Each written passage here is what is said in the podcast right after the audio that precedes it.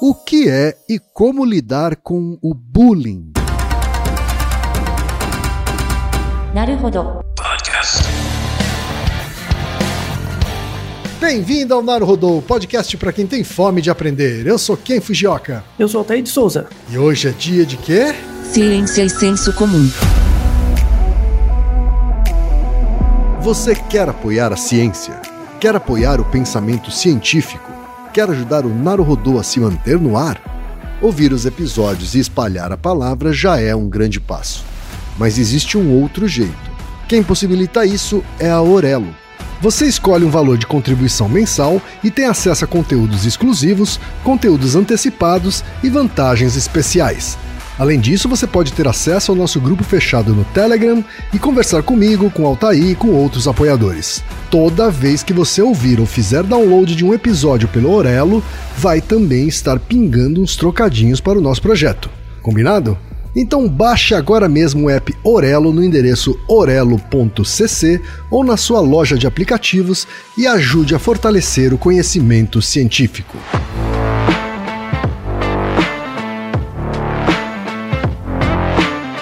A Alura é a maior escola online de tecnologia e negócios digitais do Brasil. Com uma matrícula, você tem acesso a centenas de cursos online com lançamentos e atualizações constantes nas áreas de programação, front-end, DevOps, mobile, data science, UX design, inovação e gestão. Além de instrutoras e instrutores reconhecidos, Discord exclusivo e a comunidade mais engajada do Brasil. Mas hoje vim aqui falar para você não se matricular. Por quê? Porque está chegando a Black Friday Alura e ela terá descontos incríveis nas matrículas. Então aguarde que você não irá se arrepender. Vem aí a Black Friday Alura.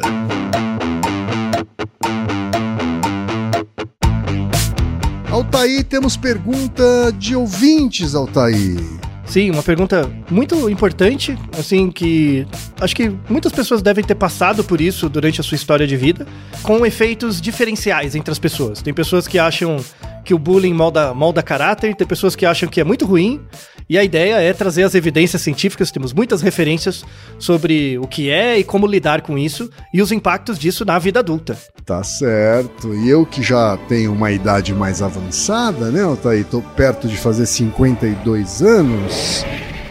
Eu sofri bullying sem saber que isso tinha uma palavra, né? A palavra Isso, é. bullying não existia na minha época, não. Exato, é, é- é mais recente do que as pessoas acham, né, o termo. Aham, verdade. O primeiro e-mail tá aí é do Vitor Otávio, que é de Jaguaquara, Bahia.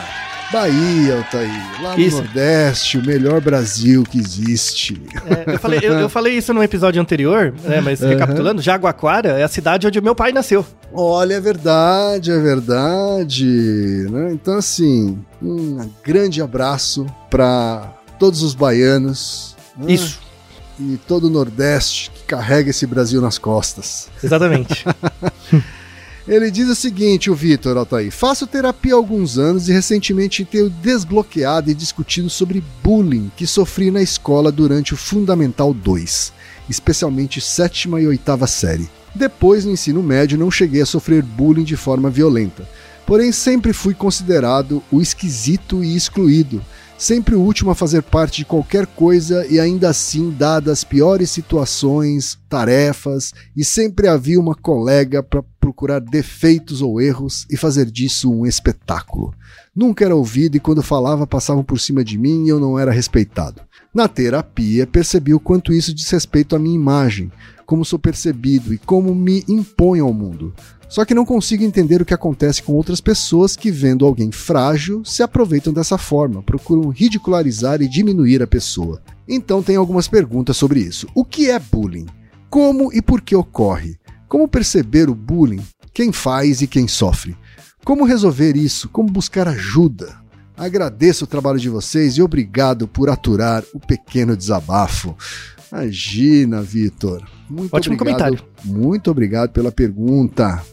E também temos a mensagem do Vinícius Zu, que é analista de sistema e mora em Jacareí, São Paulo. Ele diz o seguinte: Eu estava assistindo uma live stream hoje e eis que do nada surge um novo espectador no chat. Ele mandou uma única mensagem dizendo: Haha, só 20 viewers. Patético. E foi banido em segundos. Isso me fez pensar em algumas coisas. Na escola era comum ver situações de bullying similares a essa, mas era uma situação diferente. Creio geralmente eram pessoas que se utilizavam desses artifícios para reforçarem seu senso de pertencimento a um grupo supostamente, entre aspas, superior. O fato de praticar o bullying e os seus pares assistirem sadicamente à humilhação do outro me parecia funcionar como um reforço positivo para essas ações. Nesse caso da stream, no entanto, isso não parece fazer sentido. A pessoa entrou sozinha, disse uma frase e foi banida. Era quase óbvio que ela não teria nenhuma aprovação ali, já que os demais espectadores estavam ali porque gostam do conteúdo.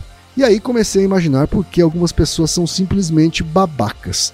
O que leva a pessoa a gastar energia para criar uma conta, entrar numa stream e fazer comentários claramente depreciativos?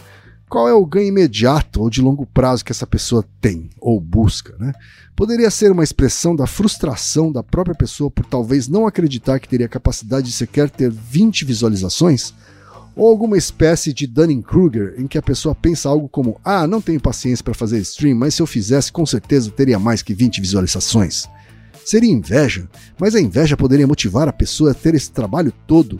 E se sim, isso faz a pessoa ter algum ganho imediato, se sentir melhor mesmo sem plateia. Enfim, a ciência tem algo a dizer sobre esse tipo de comportamento? Altaí, mensagens do Vitor, do Vinícius e imagino que também que está na cabeça de várias ouvintes e ouvintes, Altaí. Exato. Então a minha pergunta é: o que, que a ciência tem a dizer sobre esse tipo de comportamento, sobre bullying, Altair? Várias coisas, várias coisas. Hum. Como você bem comentou no começo, o bullying é mais antigo do que a palavra. Verdade. Em qualquer agrupamento coletivo, vai existir grupos, vão existir elementos dentro, dentro desses grupos, vão existir eventualmente tensões dentro do grupo, e essas tensões vão acabar sendo depositadas ou projetadas em algumas pessoas do grupo, dependendo da maneira como o grupo se organiza. Tá? Uhum. Vale, vale a pena um Naruhodo mais antigo que a gente gravou sobre se o medo motiva a produtividade, que a gente fala de uma teoria de grupos, que é a teoria dos supostos básicos do Bion, que a gente descreve isso, né? Que todo fenômeno de grupo, quando tem uma tensão, sempre vai ter algum depositário da tensão do grupo, né? Uhum. E aí esse, esse depositário pode se localizar por exemplo, ele pode não ser focado numa pessoa, mas sim num objetivo do grupo. Então, ah, nosso trabalho não está dando certo por causa do outro grupo, ou da empresa, ou da economia. Então se cria um bode expiatório imaginário, né, para dar conta uhum. da tensão do grupo. Às vezes a tensão do grupo é voltada no indivíduo mesmo. E aí o indivíduo é o bode expiatório. Às vezes isso tem a ver com o líder. Às vezes o líder tem um conflito e ele projeta esse conflito em algo externo né? Então é a missão, nós contra eles. Ou às vezes ele projeta no indivíduo, e aí o indivíduo é atacado. Tá? Certo. O bode expiatório. Então, na, na, nesse Naruhodo sobre se o medo aumenta a produtividade, a gente descreve bem essas questões da dinâmica, né? De conflitos dentro de grupos e como esses conflitos podem ser projetados em indivíduos ou em movimentos de grupo. E aí tem toda uma teoria de estudos de dinâmica de grupos, não só em escola, mas também na sociedade como um todo tá? Certo. O fenômeno do bullying, como mencionado, ele é mais antigo do que a palavra. A discussão sobre bullying é uma discussão assim, é, o, o início de uso de um termo que é relacionado com esse comportamento, e aí vamos definir bullying, né? É uma definição que vem dos anos 90. Tá? Uhum. No final dos anos 90 começou a. Não, vamos ver esse fenômeno social, dar um nome e começar a estudá-lo. Porque para quem nasceu antes, né, dos anos 80, 70, enfim, é, o bullying acontecia na escola. Mas assim, uma, uma definição inicial desse termo, bullying, bullying é uma classe de atos intencionais e repetidos que ocorrem por forma física, verbal ou relacional em situações onde uma diferença de poder é presente. Uhum. Então, por exemplo, a gente está na escola. Se você faz bullying comigo e eu revido, não é bullying. Tá. Então, se você chegar e bater em mim e eu bater em você, aí não é bullying, aí é briga mesmo.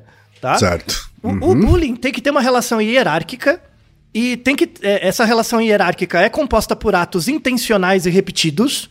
Então, às vezes, é uma desinteligência. Tipo, eu briguei com você uma vez, né? Uhum. Aí não é bullying. Mas quando tem uma tendência repetitiva, da mesma Sim, pessoa, sim. indo, voltando e tal.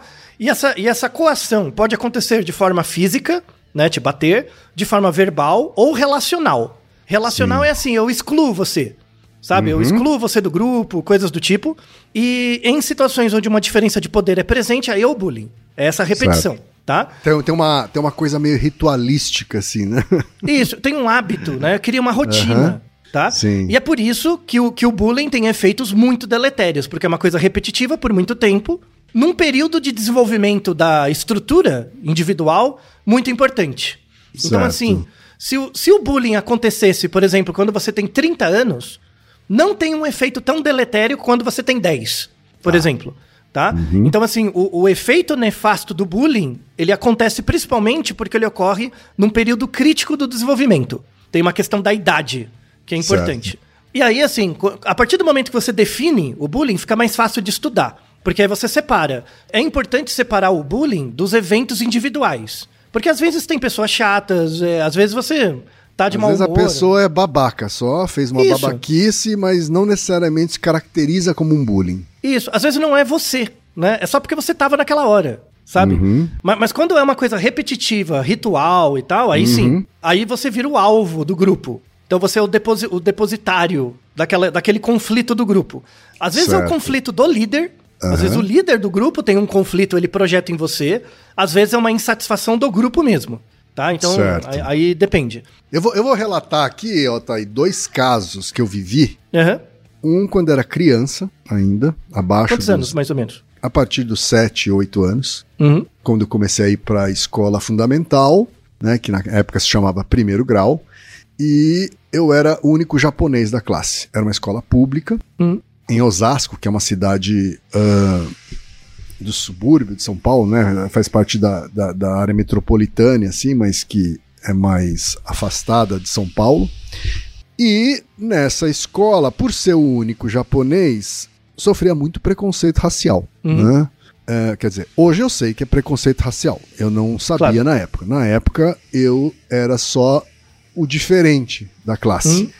E aí eu via praticamente todos os dias, depois todas as semanas, ofensas em relação a isso. Uhum. né? Então, embora eu não tivesse nenhum tipo de consciência racial, eu, mas eu sabia que era ofensa. né? Uhum. Eu sabia que era uma tentativa de me sentir menor, é, pior, né? Uhum. E um uma certa exclusão. Né? Eu acho que aprendi a lidar com isso e depois sair dessa exclusão. Assim. Mas no começo foi muito difícil. Né? Quanto tempo E a- durou assim? e- É, acho que durante a primeira e a segunda série, assim, Uhum. sabe? Depois, quando eu aproximei dos 10 anos, acho que eu já comecei a responder e, e não Uhum. levar desaforo pra casa. Brigar, isso. É, e aí acho que as brincadeiras diminuíram. Mas era. Eu consigo, dentro da sua definição, caracterizar como bullying, porque era realmente uma coisa repetitiva. Né? Isso. E era. E eu, eu era o alvo. Né? Uhum. Mais tarde, na, já na adolescência, eu jogava beisebol, treinava beisebol num time, e existia uma espécie de ritual que existe em muitos grupos, principalmente de homens héteros babacas, né? De rito de passagem. Assim, Ah, opa. Hum. Uma nova pessoa no grupo, né? Uma Uhum, nova pessoa. sim. Então, tem os veteranos que já estão no time há bastante tempo e chega uma pessoa nova. Né? Uhum. E ele passava por um rito de passagem. Eu não vou entrar em detalhes aqui, mas envolvia fazer é, é, a pessoa passar por um sofrimento. É. Tá? É, era uma vez só, porque era um batismo, né? Entre aspas. Todo membro novo do time passava por isso, pelos veteranos. A pessoa que sofreu anteriormente passa a ser veterana, então passa a participar também desse. Entre os agressores desse ritual, né? É, não era nada assim, não era nada que machucava a pessoa, tá? Mas era uma vez só e o alvo era diferente toda vez, né? É, porque era uma, pessoa nova. É. Isso também se classificaria como bullying, Antônio? É, é uma ótima pergunta, uma Hum. ótima pergunta. Então, o- o- no judô tem isso também. Então, por exemplo, quando você... é, é, isso o, o tradicional é quando você pega a faixa preta do judô. Você pegou a faixa preta, passou no exame, na competição, tudo. Certo. É, aí, assim, é uma, uma cerimônia que. Um, é- é- e todo mundo fica muito feliz, assim, né? Em que, em, em que todo mundo da academia te joga.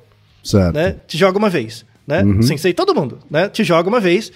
E, e isso é pra mostrar, né? Parabéns. Sabe? Só que Aham. assim, quando você já é faixa preta, você já caiu dezenas de milhares de vezes, é de boa, assim, Sim. né? A pessoa tá treinada pra cair, né? Isso, isso. Você não vai fazer isso com faixa branca, mas a, a- ideia é exatamente é o único momento que o faixa branca joga o faixa preta. É quando ele Tá. pega a faixa preta. Porque Então é, é, uma- é, então é diferente, né? É- é no- do meu caso, porque no meu caso a pessoa tá acabando de chegar. Isso, exato. Então, ali você tá acabando de chegar na faixa preta, sabe? Então, é, é- é aquela sensação assim, não esquece que você é um novo faixa branca. Sabe? Você sempre Certo. tem que começar de novo, sempre tem que cair, sempre tem que começar de novo. Então, nesse sentido, não é bullying. É algo realmente cerimonial. Certo. É importante separar, assim, coisas que são ritualísticas e tem um sentido de coisas que realmente são assédio, agressão e tal, né? Claro. Então, assim, por exemplo, quando você pega o novato que não sabe nada da regra do jogo e impõe ele alguma coisa, isso pode ser visto não necessariamente como bullying porque não é repetido, mas pode ser visto como assédio, né? Certo. Então, por exemplo, você pega trote de universidade, é claramente assédio. Claramente. Não existe. É que isso é tema para outro episódio. Mas não existe nenhuma situação em que o trote é, pode ser visto como um ritual. Tá? Ele é claramente um, um método de mostrar que agora que você entrou, você é diferente do coletivo, da sociedade. E tem tá? menos poder, né? Tem uma relação de poder aí, como Isso. você falou, né? Essa hierarquia, né? Existe. Isso. É, mas antes de passar pelo trote. Antes tem você é menor. Depois que você passa, aí você ficou Uhum. Né? Exato. E, e é exatamente isso que faz a pessoa repetir. Mas o outro bicho, o outro calouro, é também um ser hierarquicamente inferiorizado. inferior. Inferior no ano seguinte. Aham. né? Então a ideia é que você faz, você faz o trote no outro para que ele melhore, para que ele se torne alguém, sabe? Aham. Ele deixe de ser bicho, sabe essa Me- ideia? Melhor, ideia? melhor e com muitas aspas aí, né? Não, não, não. É, é totalmente contraditório mesmo. Mas, É. mas- e, por, por exemplo, por que, que uma, o, o trote, uma, da, uma da, dos cursos onde o trote é pior, é a medicina? Porque exatamente a medicina tem esse viés é, é, elitista, tipo, mesmo, Sim, né? Sim. Nós somos diferentes, a gente é melhor e tal, porque estudou mais, por sei lá o quê. Uhum. Malemar sabe que vai formar um, só um técnico, né? Mais um Uhum. técnico, mas enfim. Mas assim, eu brigo, tem muitos colegas meus da medicina que falam: não, o trote foi mais importante pra mim. Eu sei, mas foi importante pra você. Porque você Uhum. entrou dentro do grupo. E o Sim. próximo que vai ser? Não precisa de nada disso. Então Tá? esse ritual que eu vivi no beisebol, ele tá muito mais ele tá muito mais próximo ao trote da com calouros, então ele tá mais Isso. perto de ser um assédio do que um bullying. Isso, então, isso é importante separar, né? Certo. Porque assim, às vezes o, o, o assédio, quando é nesse contexto ritualístico, a pessoa pode ter uma sensação ambígua. Às vezes Uhum. pra ela, ela vê isso como positivo, às vezes negativo. Tipo, ah, foi bom, sabe? Dá uma sensação. Mas as pessoas podem entender de uma forma negativa também.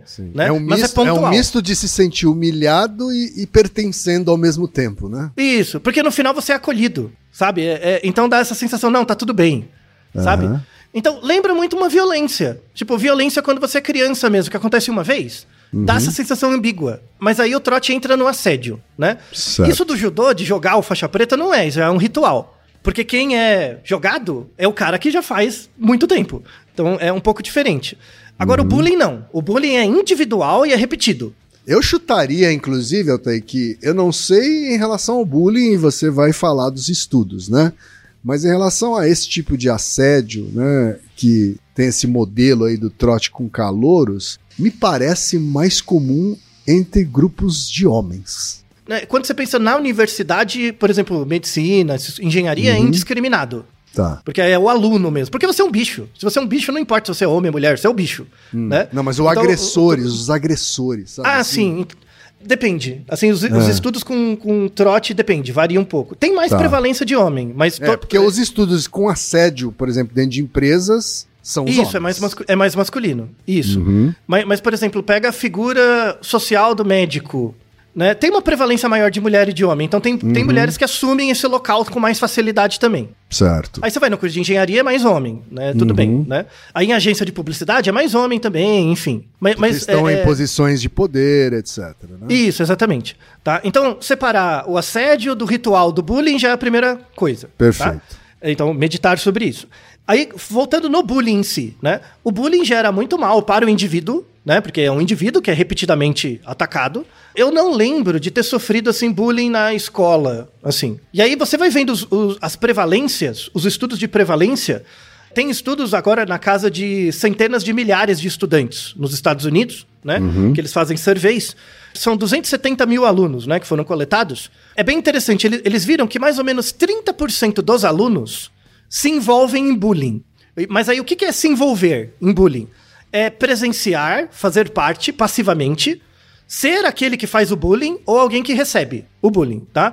Então, assim, não é uma coisa que afeta todos os alunos, afeta em média 30%, né? Então, 30% dos alunos já viu, é, faz parte do grupo que alguém é sofre, né? Então, dá mais ou menos 30%. Desses 30% dos alunos, então esses 30% vira agora 100%. Desses contingente de alunos que fazem parte de bullying, de situação de bullying, 13% são os perpetradores. São os bulinadores. 13%. Certo. Tá? Os bulliers, né? Os bullers, né? Cerca de 10% desse montante são os que recebem o bullying, tá? E 6% são ambos. Eles sofrem, eles fazem bullying em alguém e recebem também. Certo. O, o restante, que são os, os outros 70%, são os espectadores. São os que fazem parte do grupo. Mas, e tem uma postura mais passiva. Que não são, não é agressores nem vítimas, mas ficam lá e muitas vezes não fazem nada a respeito. Isso, exatamente. Então, é, é essa situação onde eu me encaixo muito. Então, assim, é, é, eu, teve um período, é, é, os primeiros quatro anos, por exemplo, do- da primeira até a quarta série, eu estudei numa escola particular, depois fui para escola pública. Aí fiquei até o colegial, até o ensino médio. Na escola particular tinha muito mais bullying do que na escola pública. Muito mais, assim. Certo. E eu presenciava muito, né? Tipo, o- o- as pessoas, os meninos lá batendo no outro. E isso me, me gera uma memória até hoje, assim, de que eu não conseguia evitar, sabe? Acho que, assim, uma, uma das razões que me fez engajar mais no judô foi isso, sabe? Tipo, não deixar mais isso acontecer de novo, sabe? De, de evitar, né?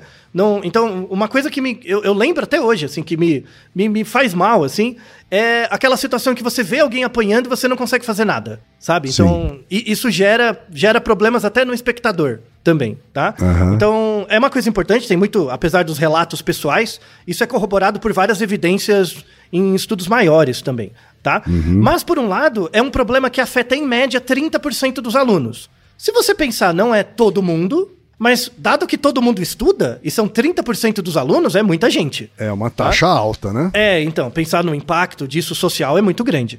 E aí, falando um pouco dessas estratégias de escola, né? Tem bastante bibliografia a respeito. Tem dois efeitos aqui importantes de serem estudados. Um é o efeito de idade do aluno, né? E o outro é, é o efeito do cultural. Então, assim, não existe uma bala de prata para acabar com bullying na escola. Depende do país, depende da cultura. Muito. Certo. Então, uma solução que dá muito certo na Finlândia, nos Estados Unidos e no Brasil falha miseravelmente. Tá? Não, não serve pra nada. Entendi. Tá? Então tem essa questão cultural e tem uma questão da idade. E tem estratégias diferentes para serem feitas dependendo da idade da criança. Então, uma criança que tem 6, 7, 8 anos é uma estratégia. Se você pegar essa estratégia e aplicar para adolescente com mais que 12, falha. Não vai, não vai funcionar. Às vezes tem um efeito contrário, às vezes aumenta o bullying, tá? Certo. E se você pegar essa mesma estratégia e usar em adulto, num ambiente de trabalho, é, é, fica idiota. É você tratar o adulto como uma criança. E aí não funciona. Simplesmente vira, vira placebo. Tá? Certo. Então é muito importante separar isso aqui, tá? Tem, tem o efeito da idade e tem o efeito da cultura. Então, por exemplo, uma coisa meio de senso comum que se acha do bullying, que muito pai e mãe pensa assim, é assim: ah, meu filho, os coleguinhas estão enchendo o saco do meu filho, deixa ele que ele se resolve. Tipo, ah, ele tem que aprender sozinho e tal. Isso funciona até a página 2, porque depende dessa estrutura de grupo. Então, por exemplo, quando você tem uma estrutura de grupo na escola em que algumas pessoas sofrem bullying, é meio que é diluído. Então, não, não é contra você quem que, que é porque você é japonês. É contra você e uns colegas, sabe? Então, não é você pessoalmente, é um grupinho. É um grupo que enche o saco de outro grupo. Aí, às vezes, se você começar a responder, né, e retrucar, melhora. Então, às vezes, é- depende da dinâmica do grupo, que é quando não é focado no indivíduo, mas num subgrupo. Aí você deixar a criança meio que tentar se resolver ajuda. Às vezes depende do indivíduo. Às vezes o, o indivíduo tem autonomia de brigar, sabe? Ele consegue peitar. Ele desenvolve é, é, ferramentas internas de estratégias de enfrentamento para atacar. E aí, só que essa, essa, essa ferramenta pode ser adaptativa. Então, às vezes, ele responde só quem briga com ele. Às vezes ele vira o bullying. Ele começa, ah é, tá, então agora eu vou te deitar na porrada. Ele começa a deitar todo mundo na porrada também, tá? Então ele propaga o bullying, né? Sim. Então ele deixa, ele inverte o jogo, tá? Ele vira o perpetrador, que é uma estratégia desadaptativa, convenhamos, tá? Então, assim, você, ah, deixa as crianças, elas se ajeitam. Essa estratégia funciona só quando a criança é muito pequena, tá? Até uns Certo. seis anos. Quando a criança tem 5, 6 anos, é meio aquelas, aquelas brincadeiras de mão, sabe? Que a criança nem sabe que o outro é outro direito. Então aí até, né? É, a partir dos 6 anos que a criança começa Porque a ter já não, um. Não tem crueldade ali, né? Não, então, a, a crueldade pode ter a crueldade, pode Ah. ter, tá? Não estou excluindo esse afeto, esse Uhum. efeito, mas é, é, a criança tem menos consciência do efeito que ela gera no ambiente. Certo. Tá? Então, às vezes, é só separar. Sabe? Separa. Então, você não precisa chegar pra criança, ah, você está refletindo sobre o que você está fazendo? Pra uma criança de 4 anos. Não, separa. Não- tipo, sai. é. Né? Não adianta, Tá? né? Não vai, não vai ter um resultado você. É, você tá pensando a criança com cabeça de adulto, e não é assim, Aham, tá? sim. Então a criança até os seis anos é uma coisa concreta mesmo. Você para, né? Você fica aqui, você fica lá, tá? A partir dos seis, sete anos, que a criança começa a ter uma noção de operação mental, né? Uhum. É quando ela começa a discutir regras. Então uma coisa muito importante dessa primeira fase dos seis até os 10, 12 anos é, é pensar em regra. E por isso que chama é, é fase operatória concreta. É porque a criança é concreta. Então, você deve lembrar muito bem da, do seu, da sua escola, que quando você tinha 7, 8, 9 anos, que quando você eh, jogava um jogo com os outros, as crianças passavam mais tempo discutindo as regras do jogo do que jogando. Você lembra disso? Ah, vamos Sim. jogar bola. Ah, mas você passava duas horas escolhendo quem era o time que. Então, que é as cenas de todos os filmes, né? Que é quando você é escolhido por último. Sabe Sim. aquela coisa? Né? Sim. Aquilo levava 90% do tempo do jogo. Né? Por que, que alguns, você passa... alguns adultos também, né? Que são crianças grandes, fazem isso. Isso, também. exato. Às vezes a falta de maturidade emocional propaga isso pra idade adulta. Tá? Uhum. Mas, mas por que, que muita gente lembra dessa cena assim? Ah, eu fui escolhido por último. Porque você levava 90% do tempo do recreio fazendo isso. Aí no final, o primeiro ia chutar a bola, acabou o recreio.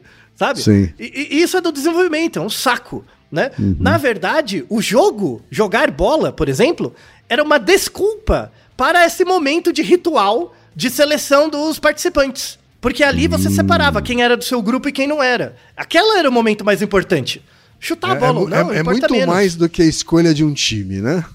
Isso, exato, exato.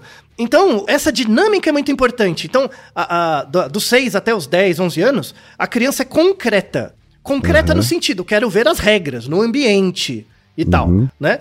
Então, o, o- nesse momento, né, nessa fase, o bullying é, é- não é muito bom você deixar a criança se resolver sozinha. Porque você não sabe em que posição no grupo ela está.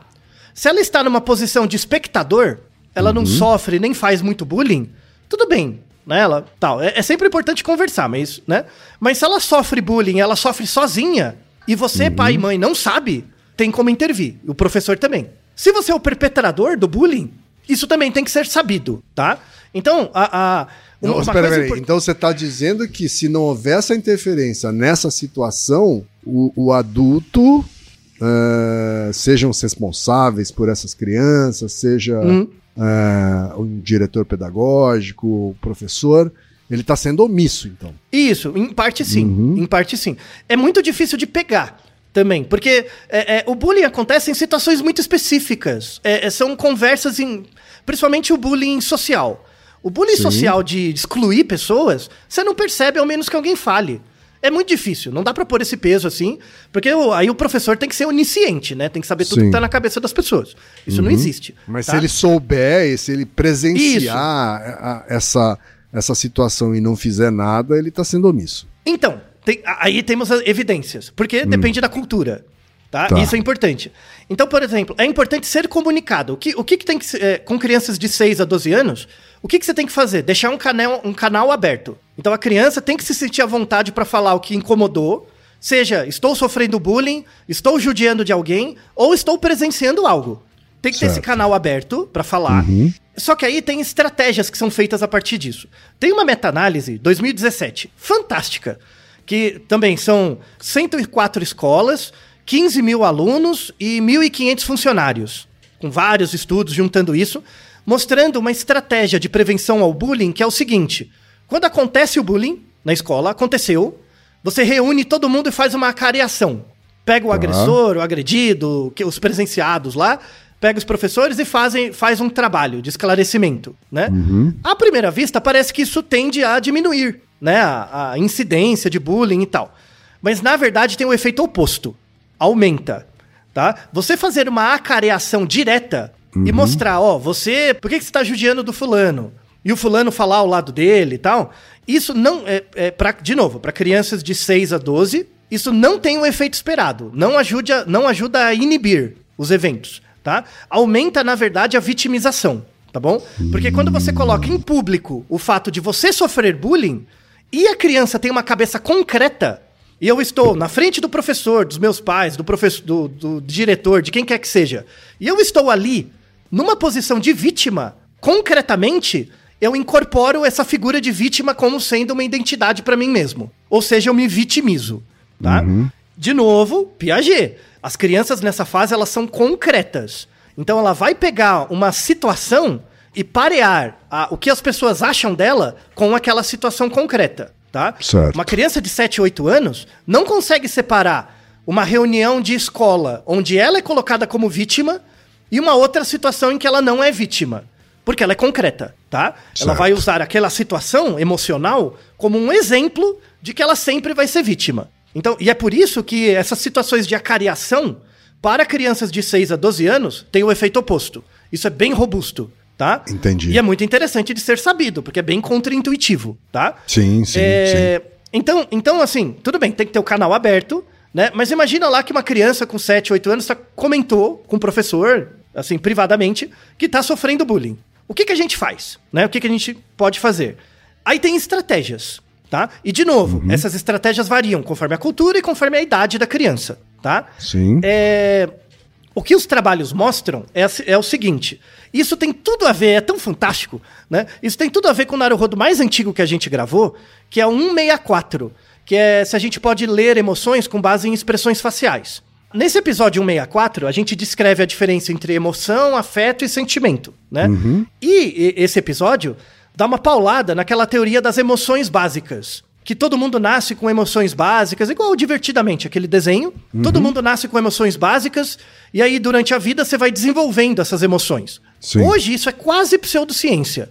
Então, essa coisa de ler emoção com base em face é, é- é bobagem. A gente tem outros Naruhodos que a gente atacou, mas isso que é porque mentimos. Por exemplo, a gente fala, mostra por que, que o polígrafo não funciona e tudo mais. Então, essa teoria do- do- das emoções básicas caiu. E hoje a gente tem uma teoria que, na verdade, as emoções, elas não são básicas. Você não tem raiva, alegria, tristeza básica. O que você tem de forma inata são os afetos. E o afeto é uma disposição para se aproximar ou se afastar de coisas. Isso é chamado proximidade. E tem uma outra disposição que é para valência, coisas positivas ou negativas. Então, o que a gente tem de inato é a valência e a proximidade. Não tem raiva, alegria, tristeza. Isso é construído, né? Tudo construído. E aí tem uma, uma teoria, tem um artigo ótimo, que fala do construcionismo emocional. E ele coloca uma coisa muito forte, que é assim: emoções são, em última análise, percepções. Percepção física. Então, por exemplo, se você encosta a mão num- numa chapa quente e você queima a sua mão, você não vai criar uma memória de, aquele, de que aquele lugar é perigoso? Tinha lá um negócio quente, eu encostei sem querer, aí eu crio uma memória de que aquilo é perigoso. Na próxima vez que eu chegar perto ali, eu vou tomar mais cuidado. Isso Então, é uma quando você, tá emoção. falando, quando você tá falando da percepção, você tá falando de autopercepção, assim. Você. Isso, não, mas, mas, por exemplo, é, uma coisa é você. É a sensação. O seu, o seu aparato, o seu dedo sentir calor. Certo. Outra coisa é você dizer, tá quente. Essa é a diferença de sensação e percepção. As emoções são exatamente assim, tá? Então, você tem a capacidade de ter emoções, porque você desenvolve afetos. Sim. A partir do momento que você interage no ambiente, você vai transformar esses afetos numa representação mental. E essa representação é uma percepção. Tudo bem? Depois tá bom. disso, você vai nomear essa percepção com um nome. E aí chama alegria, tristeza, raiva e tal. Que é quando a linguagem entra. Tá? Então você tem a, capacidade, a causa material, que é a capacidade biológica de afetos. Depois você vai transformar isso em percepções a partir da sua interação com o ambiente. Tá gostoso, tá ruim, tá perto, tá longe, né? E depois você vai nomear isso por meio da linguagem. E aí você vai associar uma palavra a essa, essa percepção interna. Aí vira uma emoção. Tudo bem? É bem mais complicado. E aí, de novo, volta na criança, né? Como que a criança desenvolve raiva?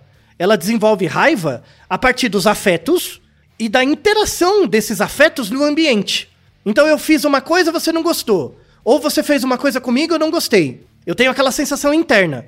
A partir do momento que eu passo dois, três, quatro anos, eu vou começar a ter linguagem. Aí eu associo. Uhum. Toda vez que você briga comigo, eu tenho um estado interno ruim. Toda vez que você briga comigo, eu tenho aquele estado interno. Aí eu começo a parear você com raiva, né? Hum, parear você, uhum. que é um uhum. bullying comigo, com raiva. E aí você vira uma figura da raiva para mim. E aí depois eu associo essa figura da raiva com outras situações.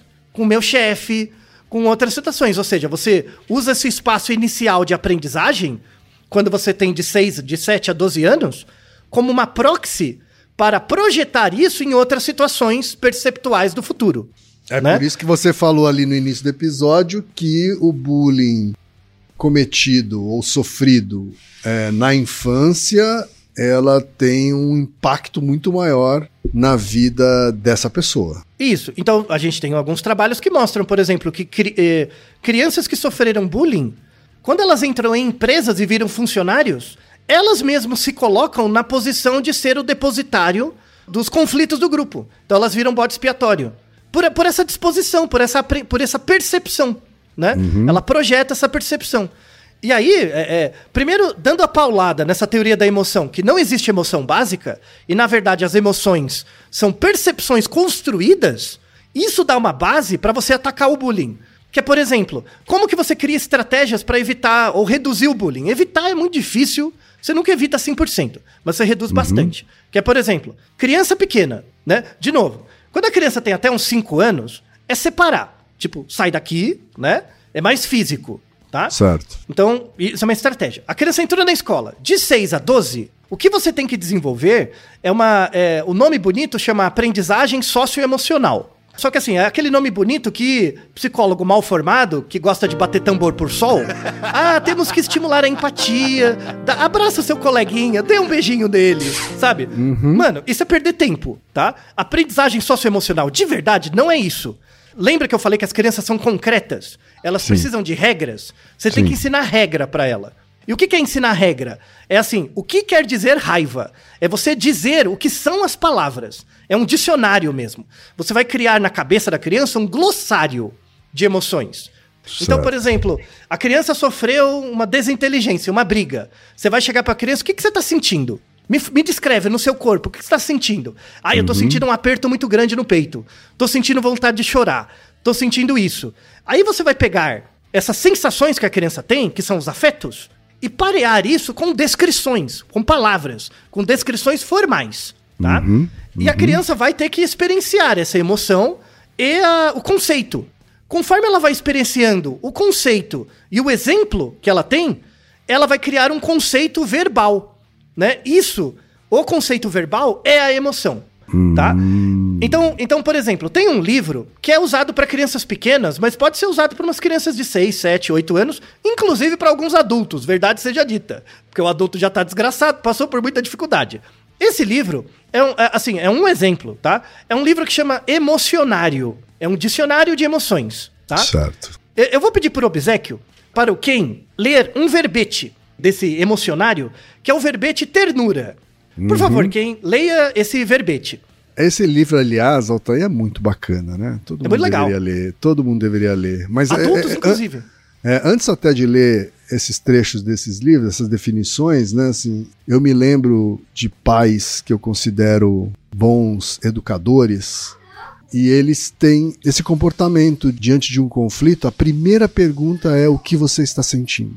Isso, exatamente. Sabe então, assim, isso é o afeto. É, é realmente... Isso é o afeto. Uhum. Então, você pergunta, o que, que você está sentindo? Isso é o afeto. Aí a criança chora, tal, tal, tal. Mas depois que ela melhora um pouquinho, né? O que, uhum. que você está sentindo? Isso é o afeto. Certo. Só que saber o afeto não é suficiente. Depois você tem que dar um conceito para uhum. esse afeto. Oh, o que você está sentindo que é isso pode ser traduzido por essa palavra. Certo. Então toda vez que você está sentindo isso, lembra dessa palavra. E essa palavra quer dizer A, B, C. Você está letrando, literalmente letrando, fazendo um letramento sobre emoções para criança. Emoção, é, é linguagem. Linguagem. Uhum, linguagem constrói emoção porque cria percepção. Você só tem percepção porque você tem linguagem. Tá? Uhum. A partir do momento que você faz isso e você juntar a linguagem com o afeto, aí gera emoção. Tá Chupa, Ekman, sabe? Aqui sim uma teoria bacana, cientificamente Uhum. boa. Mas por favor, quem leia o, o trecho. Isso, primeira definição é de ternura.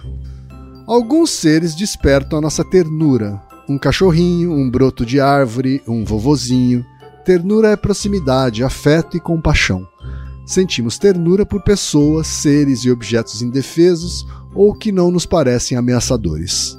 Onde está a ternura?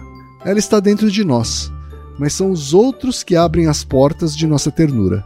A fragilidade deles nos faz querer ser delicados, atentos e compreensivos. A ternura é um convite ao amor. Isso. O adulto emociona, né? Ele chora e tal. A criança pequena, ela é concreta. O que, que ela vai olhar pra isso? Ela vai perguntar: o que, que é amor? Ela é concreta. Ela, ela vai ficar prestando atenção na palavra. Você não vai falar, ai, meu filho é insensível. Deixa de ser idiota, tá? Criança é concreta. Ela vai pegar, o que, que é amor? Qual que é o próximo verbete? Amor. Do livro. Aham. É bem bolado o livro. Tá? Sim, então a ideia, sim. a criança ela não tá procurando assim, ah, o meu sentimento. Não, ela tá procurando entender. Eu quero entender, tá? A partir, e aí ela vai resolver os problemas. Isso que dá autonomia para ela, juntar o afeto interno com a- o conceito externo linguístico, tá? Depois que você mostra isso, tem um outro conceito, por favor, quem que é o conceito de ódio. O ódio é uma grande antipatia, um sentimento de aversão por algo ou alguém. Como consequência, ficamos desejando que alguma coisa de ruim aconteça com o objeto do nosso ódio. Quanto tempo dura o ódio? Às vezes dura muito, outras só um pouquinho. Você pode sentir um ódio momentâneo por uma pessoa, mas isso não significa que tenha deixado de amá-la. Quando o ódio motiva nossas ações, nos entregamos à raiva. Tudo bem? Tá? É bem descritivo, né? Sim, e é pra ser sim. descritivo e depois, depois você tem que falar pra criança, você teve alguma dúvida? Você entendeu todas as palavras? Né? E depois você pede, me dá um exemplo de alguma situação que você sentiu isso, além dessa que você tá sentindo agora. E a criança fica pensando. A ideia não é pra ela se emocionar. Quem se emociona é você. A, a ideia é pra criança pensar. Ela vai ficar ma- matutando mesmo. Porque ela tá presta- procurando regras. Então, é, é, de 6 a 12 anos, isso que é. ah, tudo bem, depois as pessoas, pra ganhar seguidor no Instagram, fica colocando amor, empatia. Por quê? Porque o objetivo é convencer o pai e a mãe a fazer o seu curso. Né? Sim. De aprendizagem socioemocional, o que quer que seja. Eu não sou vendedor, eu sou cientista. Então você tem que separar o rigor do método. O rigor do método é como você vai fazer.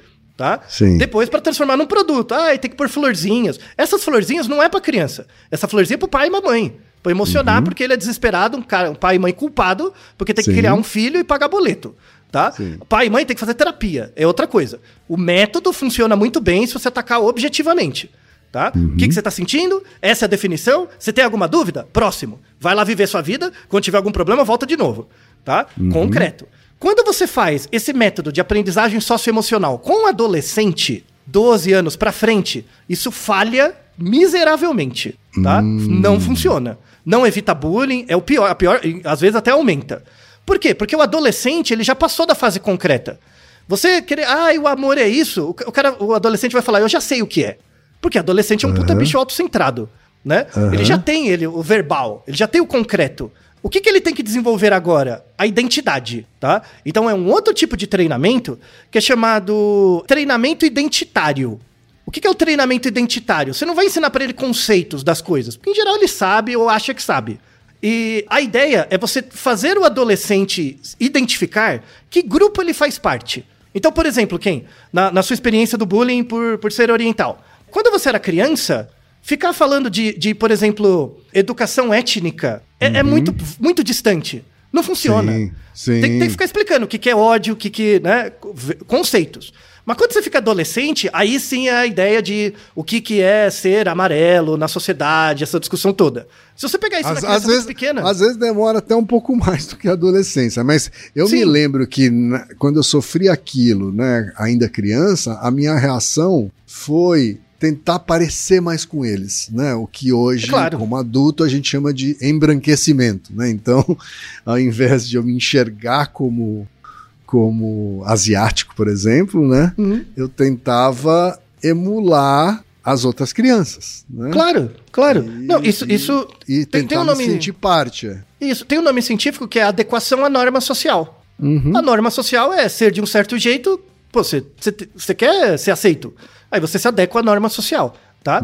É, é, isso vale em crianças pequenas, no adolescente é um pouco diferente, mas também ele, ele tem que se adequar à norma social e ele busca isso, né? Tá? Então, assim, criança pequena, aprendizagem socioemocional. Quando o, cara, o bicho fica adolescente, aí é, é- chama uma educação identitária.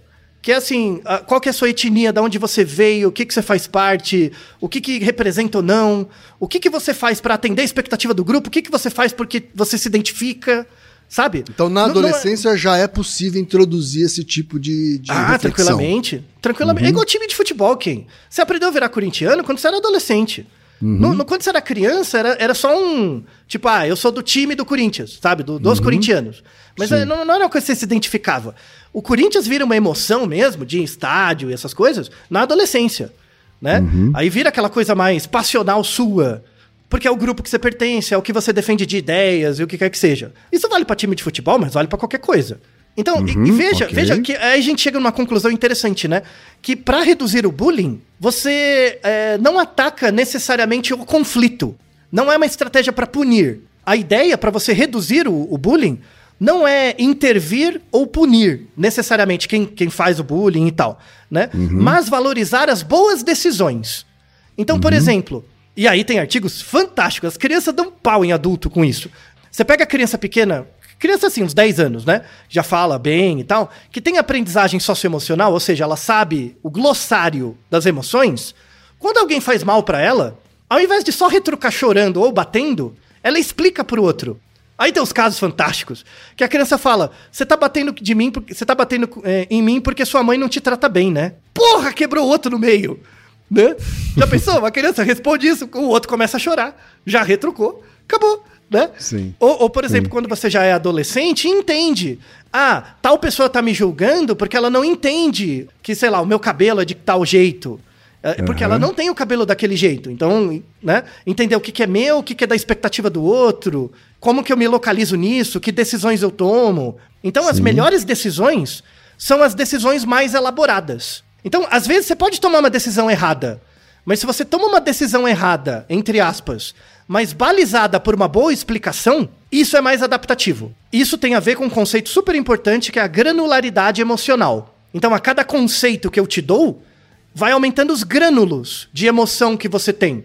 Então, por exemplo, uma outra estratégia de aprendizagem socioemocional, eu te ensino o que é ternura. Então você aprendeu o verbete ternura. Aí depois eu vou te ensinar o verbete em japonês. Ternura, como que é ternura em japonês? Aí você vai ver que é um pouco diferente a palavra. Então a palavra se aplica a algumas situações que a ternura em português não. Isso expande, aumenta a sua granularidade.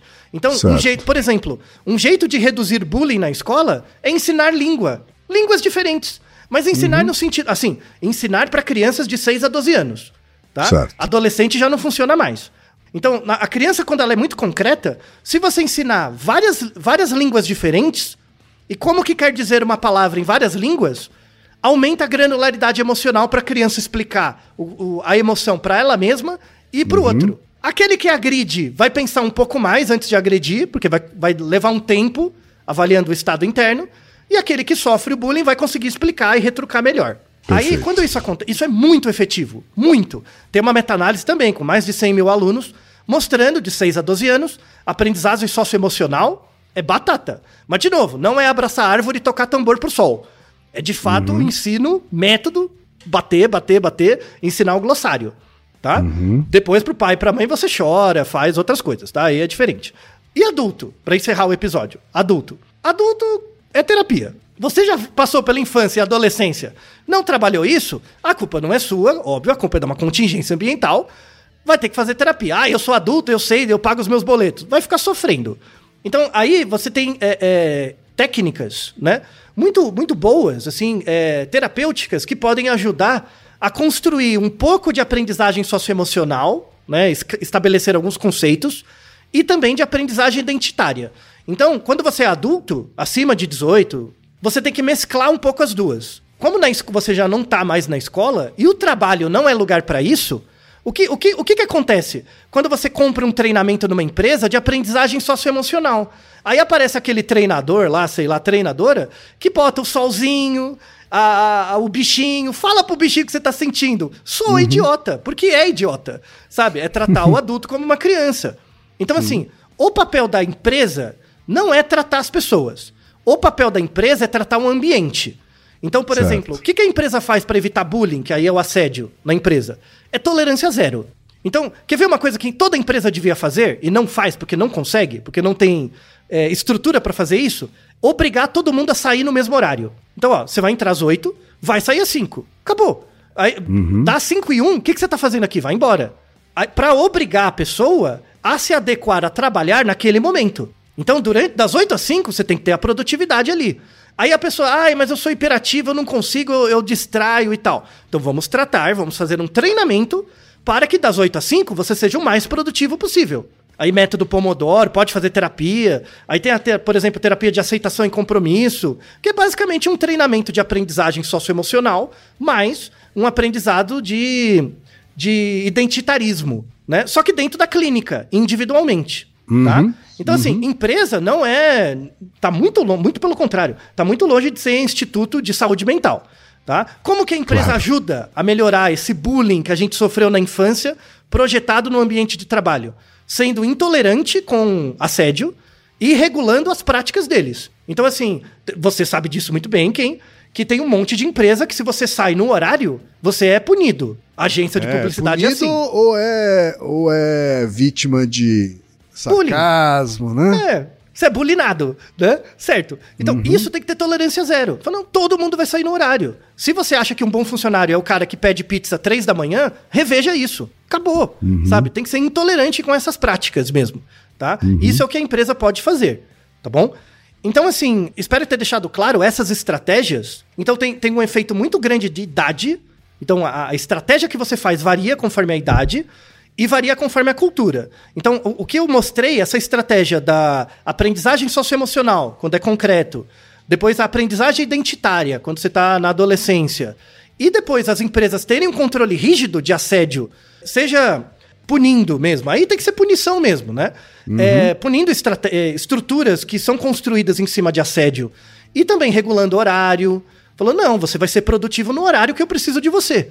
Se você não consegue ser produtivo, ou você não se adequa à empresa, procure outro trabalho, ou eu posso dar saídas. Oferecer uma terapia, oferecer treinamento, né? Mas aí são treinamentos funcionais, para você melhorar tipo, aspectos de produtividade. Às vezes, às vezes você tem TD TDAH e precisa de remédio, vai lá no psiquiatra. Às vezes você precisa de terapia, vai no psicólogo. Você precisa de um treinamento focado mesmo, assim, em horários, tá aqui o treinamento. Então a empresa tem que oferecer os serviços. E aí a combinação desses serviços é por uma equipe multidisciplinar e cada um tem o seu método, tá? Sim. Mas a grande mensagem desse episódio é que quando você é adulto, você tem que, você tem que remediar uma coisa que poderia ter sido corrigida antes. Certo. Essa é a sensação, tá? Se você é adulto, você tem que correr atrás. E, e é simples assim. Correr atrás no sentido de procurar as coisas que fazem bem pra você e melhorar o seu modo de vida. Agora, a gente tem Mas, obrigação. mas existe, é, mas existe uma forma de você ter adultos menos problemáticos em relação a isso quando você é, lida com o bullying da maneira correta é, mais cedo. Isso. Então, mas isso é um investimento. Qual que é o investimento que o adulto tem que fazer na criança? É usar essas estratégias de, na- na- nas escolas de forma indiscriminada, o aprendizado socioemocional, o aprendizado identitário, para que no futuro o assédio nas, nas empresas, enfim, diminua bastante. Tá? E, e, de novo, você pode ser o cara mais econométrico do mundo. Você vai economizar dinheiro com seguro-saúde, com um monte de coisas, vai aumentar a eficiência. Então, mesmo que você seja uma pessoa crápula, que não se importe com os outros, fazendo isso, investindo na educação, nesses modelos educacionais de aprendizagem emocional e identitário, vai diminuir absenteísmo e as empresas vão ter redução de custo. Assim, e é exponencial. É uma coisa, se você faz numa geração, vai ter impacto em outra. Os artigos, assim, é- essa parte longitudinal ainda tem poucos trabalhos. Mas os, os poucos trabalhos que, apresen- que estão na descrição mostram que esse efeito é extremamente robusto. Extremamente robusto. Então, assim, o bullying não, não fala só com as crianças pequenas, fala com todo mundo, inclusive a gente. Então, é- é, vale a pena re- rever o que é emoções, aumentar o seu glossário emocional, seja estudando outras línguas, né? Visitando outros países e tentando entender o que as pessoas entendem é, pela granularidade emocional. E também sendo o melhor funcionário, gestor, pai, mãe, amigo e pessoa. Certo, quem? Tá certo, então, Altair. E Rodô, ilustríssimo 20. E você já sabe, aqui no Rodô, quem faz a pauta é você. Você tem alguma pergunta pra gente ou quer comentar algum episódio? Escreva para nós. podcast@naruhodô.com.br. Repetindo? podcast@naruhodô.com.br. E lembre-se, mande nome completo, idade, profissão e a cidade de onde você está falando. É isso aí. Naruhodô. Esse podcast é, é apresentado por b9.com.br.